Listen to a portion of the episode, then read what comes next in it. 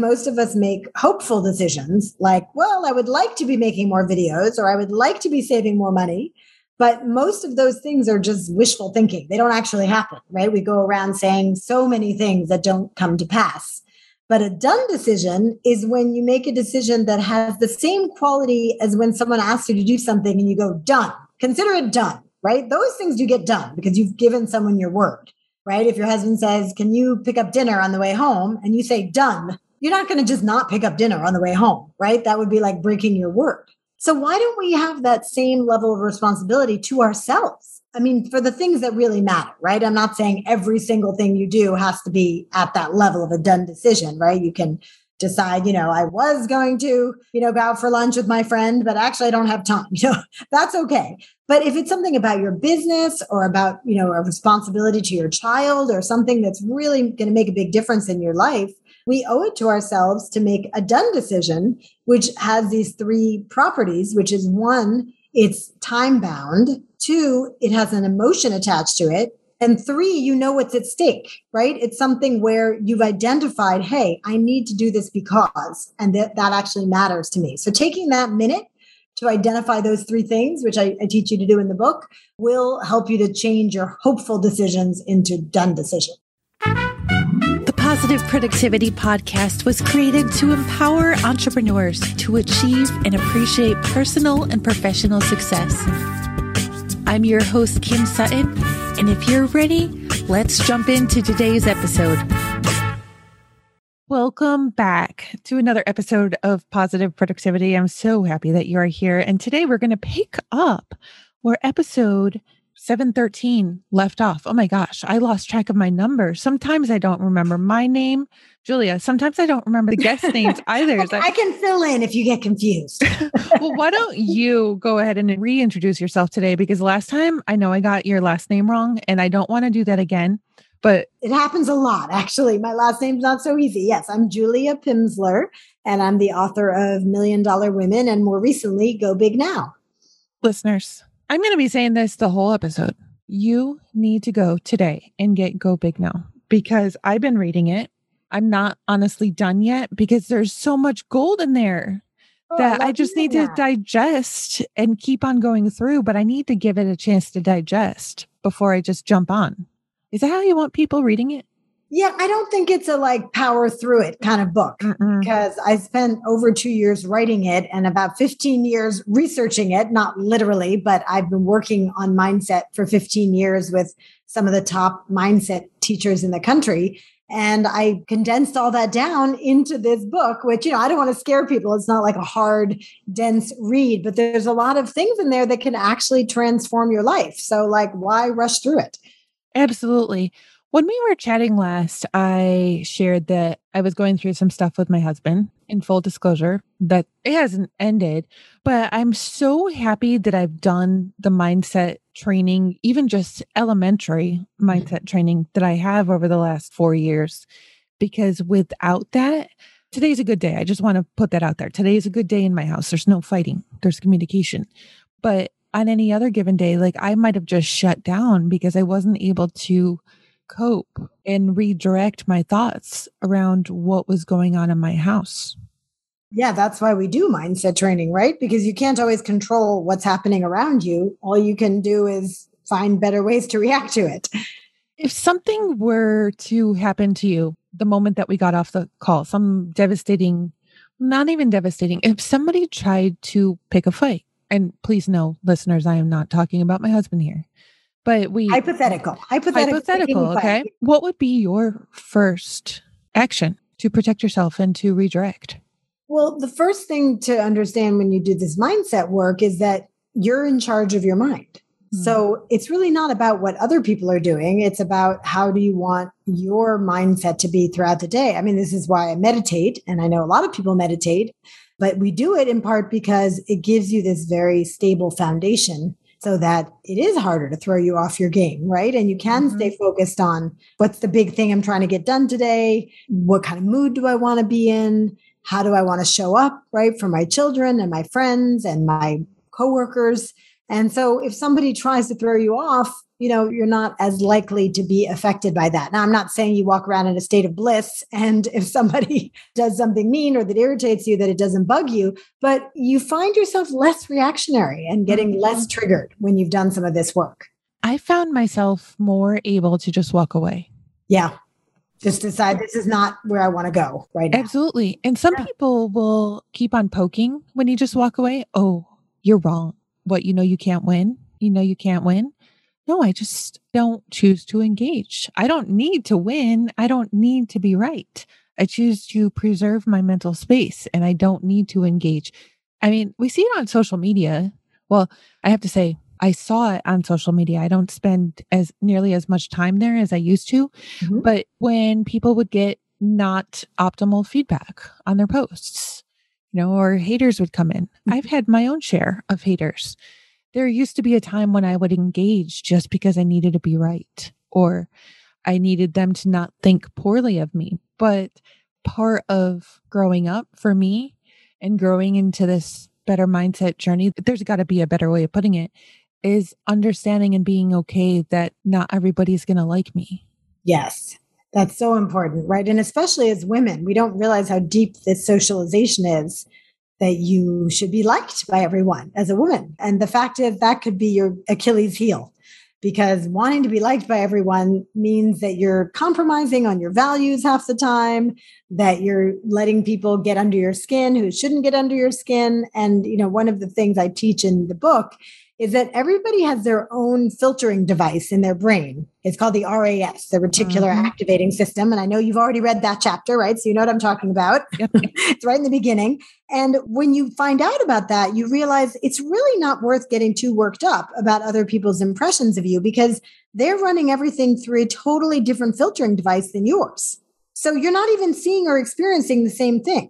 It's like fighting with someone who just went to see Bambi and you just went to see Die Hard 2 right? Mm-hmm. And you're fighting about the end of the movie. Well, you saw two different movies. Mm-hmm.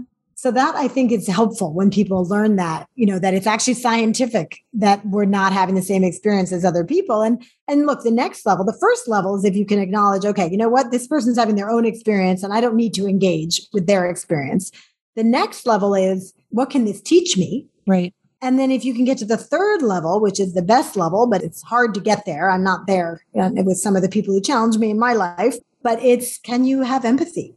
Yeah. Right? Because someone who is engaging you in a way that doesn't feel good to you, whether they're yelling at you or testing your boundaries or criticizing you, where does that come from for them? Right? Where did they experience that, that they're now replicating that unhelpful behavior?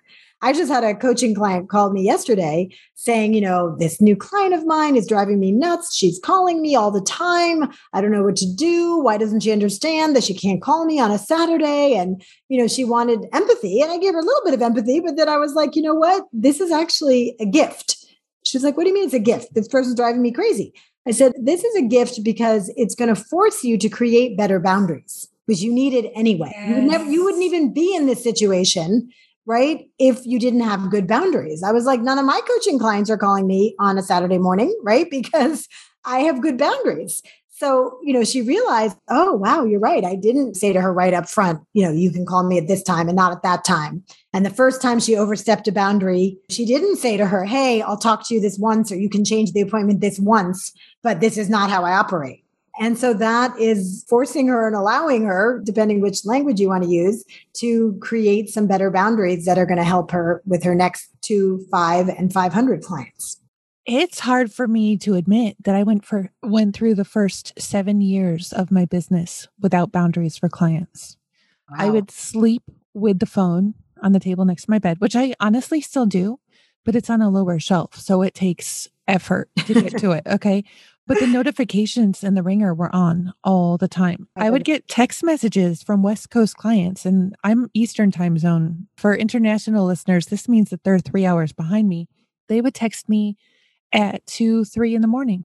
And I felt like I had to respond. So my wow. notifications were on all the time. How was that working for you? Oh, it wasn't.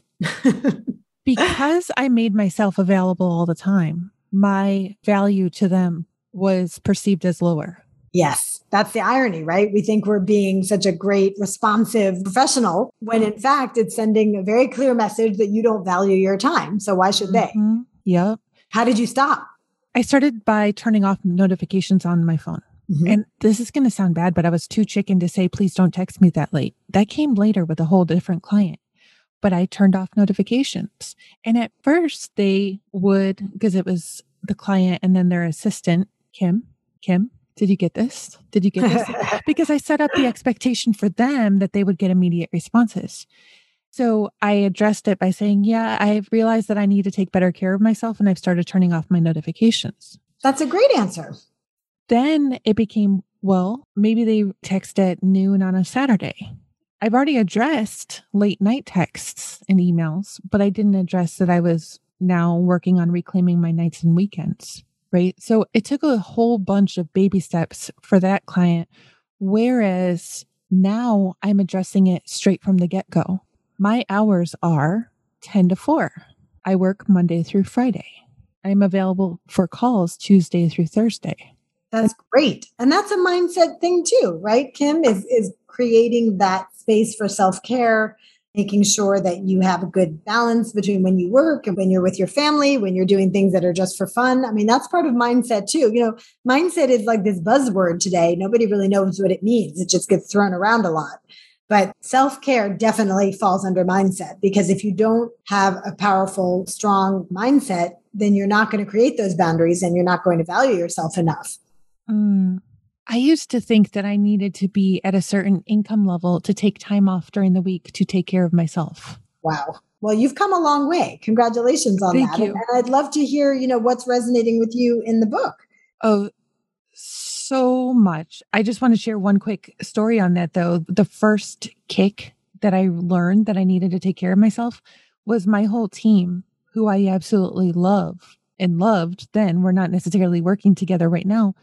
Threatened to walk off if I did not go to the doctor or the hospital immediately because I had 104 fever Oh and I was trying to push right through it. Ugh, They're like, well, you know, your business isn't going to be here if you're not here. you have to So- take care of yourself. Either you go or we go. That's kind of crazy that it took that, right? In Yeah. retrospect, yes. And I'm so exceptionally grateful. I hate to say this, but it's just what's freshest in my mind because I was rereading the first chapter right before here. It's always fascinating to hear where mindset journeys began and to hear that yours began at such a young age and from such devastating circumstances, the loss of your dad. Yes. I really appreciate that it came in so early, but I wish that for children now, it didn't have to take something devastating for the mindset exercises to start because my kids aren't. I mean, they learn what I teach them, and I'm doing my best to teach them as much as I can.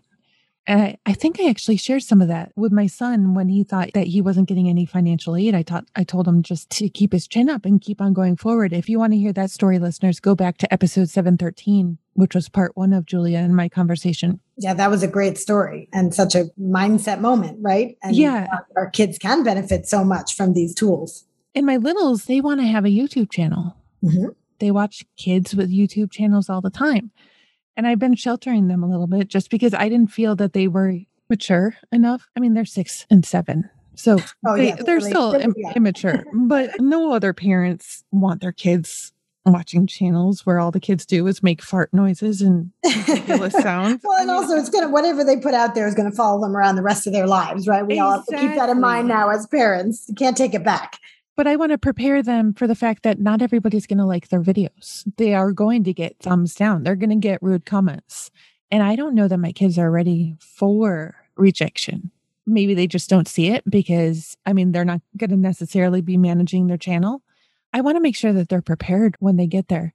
But anyway, going back, your dad died and your mindset journey began, and it sounds like an amazing person, but you've done so much since then.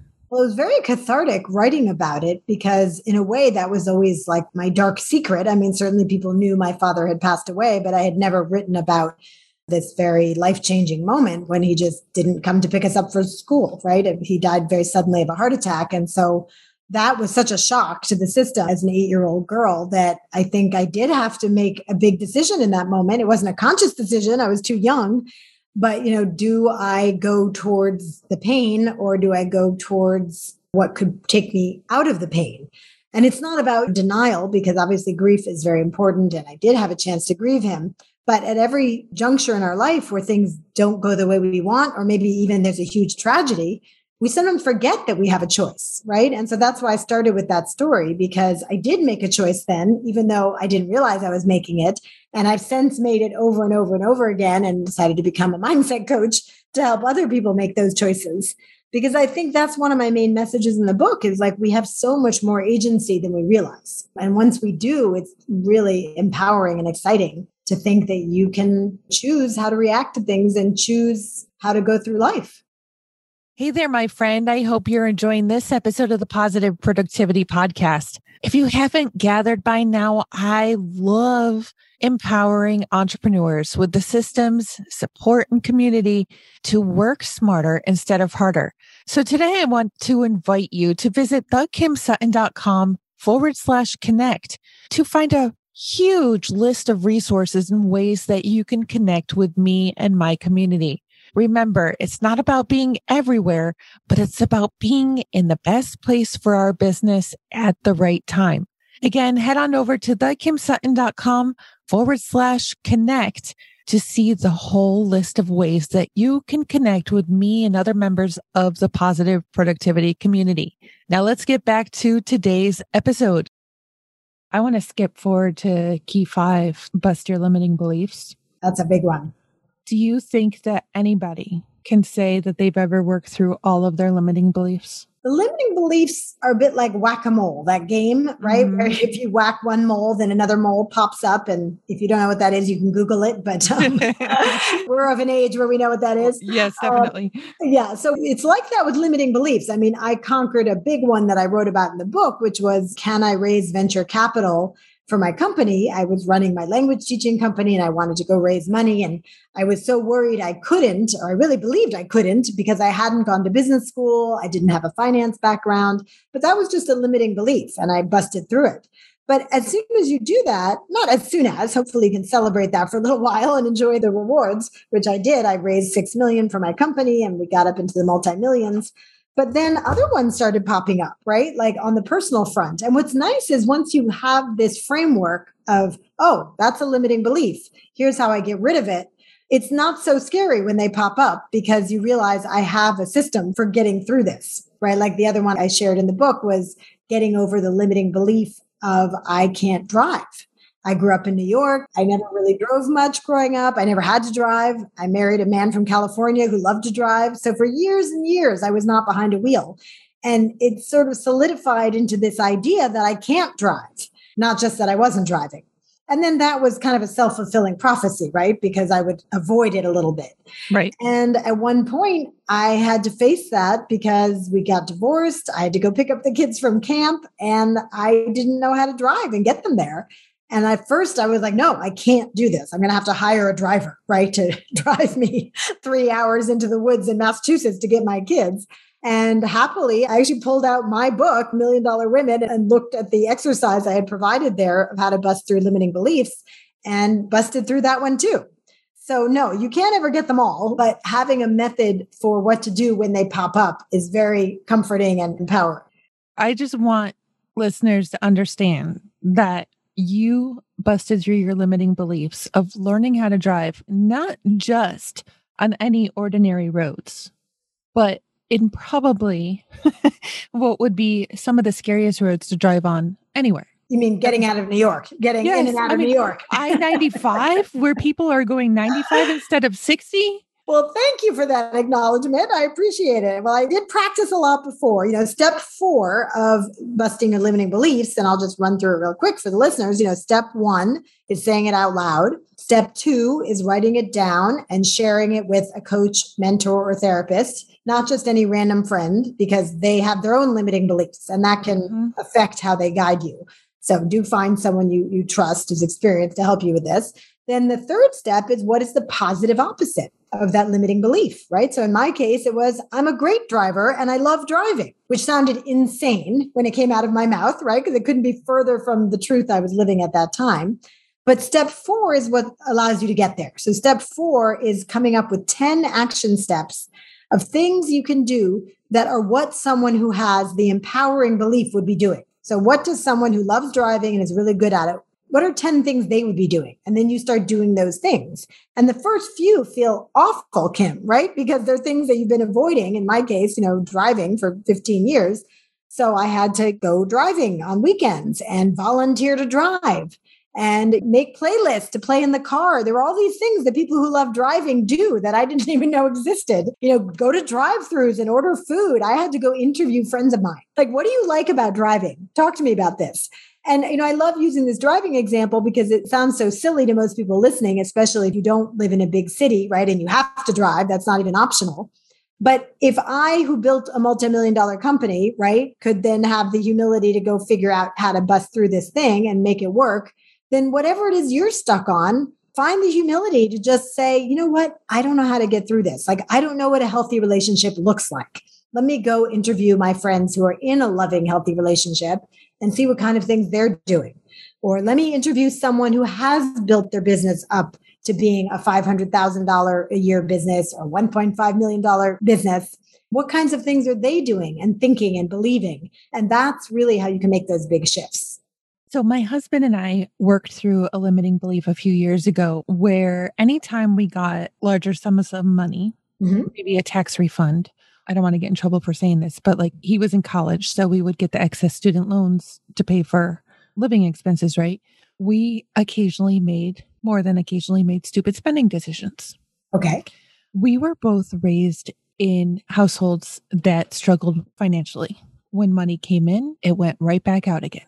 And I think both of us probably saw a little bit of this frivolous spending from our parents where they better spend it before somebody else gets it. Interesting. Right. Yes. What was the limiting belief? Can you articulate it? We didn't want to hold on to money because we were afraid that ah. somebody else would get it. Like, let me just say it led to financial hardships for my husband and I because sometimes we would go out to eat when we really had to pay that utility bill, right? So the utilities would get shut off. Mm-hmm because we were afraid that something would happen that would take our money and then we wouldn't have it, but then we would spend it in other ways. So one of my early coaches said, Kim, what's your zero? And I didn't understand. He said, What is the amount of money that you're comfortable with having in your bank account? And I said to him at that point, I said, As long as it's not red, I'm okay with it. he said, Is that a safe place to be living from? No. Not really. Well, our bank accounts haven't seen red in I don't know how long. It's amazing when you stop having to pay overdraft fees. Just need to put it out there.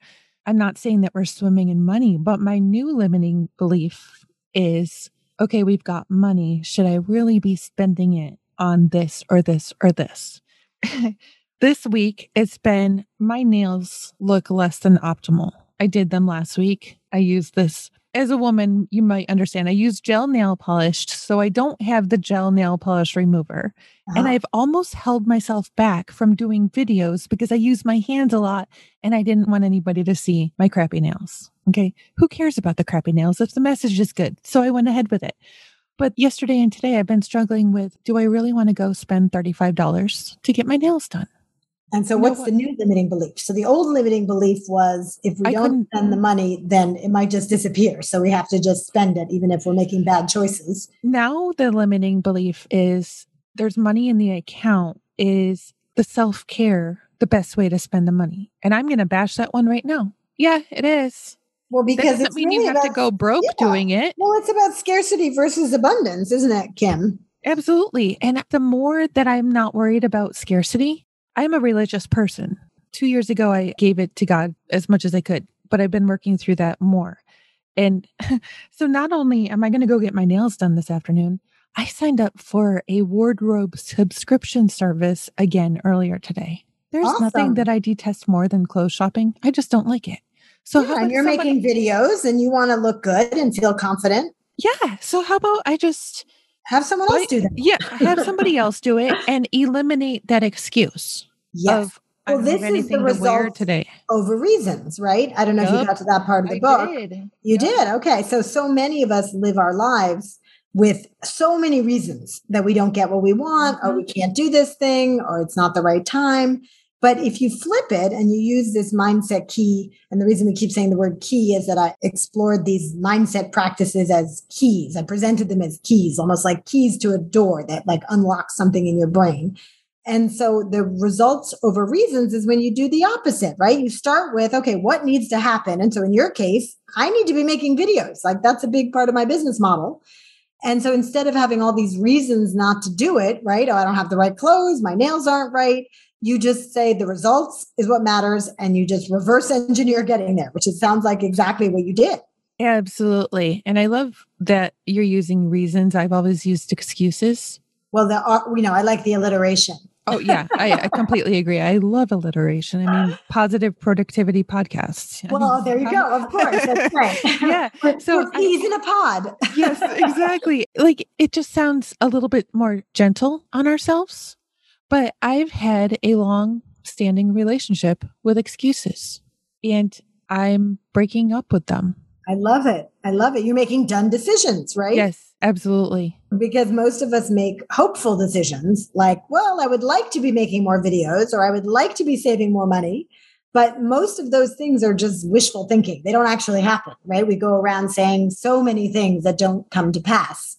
But a done decision is when you make a decision that has the same quality as when someone asks you to do something and you go, done. Consider it done, right? Those things do get done because you've given someone your word, right? If your husband says, Can you pick up dinner on the way home? And you say, done, you're not going to just not pick up dinner on the way home, right? That would be like breaking your word. So why don't we have that same level of responsibility to ourselves? I mean, for the things that really matter, right? I'm not saying every single thing you do has to be at that level of a done decision, right? You can decide, you know, I was going to, you know, go out for lunch with my friend, but actually I don't have time. You know, that's okay. But if it's something about your business or about, you know, a responsibility to your child or something that's really going to make a big difference in your life, we owe it to ourselves to make a done decision, which has these three properties, which is one, it's time bound. Two, it has an emotion attached to it. And three, you know what's at stake, right? It's something where you've identified, hey, I need to do this because, and that, that actually matters to me. So taking that minute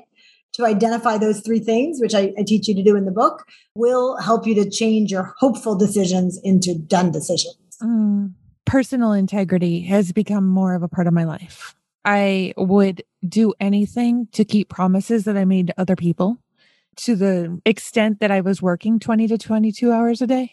But Wow. keeping integrity to children. myself. Yes. Amazing. I mean, not amazing, not good. I don't want to oh, say absolutely. amazing like, wow, because we don't want to celebrate that, right? I mean, I'm sure you got a lot done, but for listeners, right, we want to be like, no, there's a way to work smart, not hard. Right, exactly. And I just want to address that for a second. I really didn't get a lot done. When you're working yourself to the bone like that, your productivity crashes. Well, thank you for admitting that. Yes. Oh, yeah. I took three times as long on everything as I possibly did. Well, and you know, you're reminding me, I'm sorry to interrupt, but a dear friend just posted to her social media, you know, I'm pregnant and I'm running my business and I'm really trying to figure out how to make more time for myself because eventually that's going to be time I get to spend with my baby. Like I have to figure out how to carve out more time. And she was like, How do I do that? Any tips? And so I just wrote it, make the decision Mm, right? Because at the end of the day, every big change in our life starts with the decision to make it. And that's where I think a lot of people go awry is that they want things to be different in their life, but they're not willing or ready or able to make the decision to make that change. And so it sounds like at some point you made the decision, like, I don't want to live like this anymore, or this isn't even working for me. you just named this episode. Make the decision. Make the That's decision. absolutely it. And remember, listeners, that you don't need to only keep promises to other people. I mean, the first person that you need to keep promises to is yourself, Yes. period. Well. I want to thank you so much for coming back for a part two. And this feels like just the best bite sized chunk that if any listener will just go out there today and commit to making the decision to say yes to themselves and following through on those things that they promised to themselves, that would be a first huge win for anybody who is just starting this journey. How do you feel? It absolutely would. Yes, I love that. And also to realize that there are these practices that are not that hard. You just learned a couple of them today, right? Results over reasons, busting through limiting beliefs and that just by learning these mindset practices you can feel you know more joyful more empowered and just show up as kind of that bigger version of yourself which is i know why i started learning these mindset practices and why so many people are adopting them. So thanks for having me back on kim. I love the conversation and to your listeners stay brave and go big as i always like to say you are so welcome, Julia. To close out the show, I just want to invite you, our listener, to head on over to thekimsutton.com forward slash PP717, where you'll be able to find the transcript, all the show notes, and the links so that you can go purchase your own copy of Go Big Now. I had to look over. I was just thinking about making the decision, but make sure to leave a comment down below. Let us know what your biggest aha was on this episode and share the episode to your social media platforms so that your friends can enjoy it as well. Julia, thank you so much for joining me again. This has been such a pleasure. I loved it. Thanks for having me back on, Kim. Thank you for tuning in to this episode of the Positive Productivity Podcast. When I'm not podcasting, I'm supporting six to seven figure business coaches with their marketing automation and entrepreneurs like you through my coaching and mastermind programs. I want to invite you to visit thekimsutton.com to learn how I can help you take your business to the next level.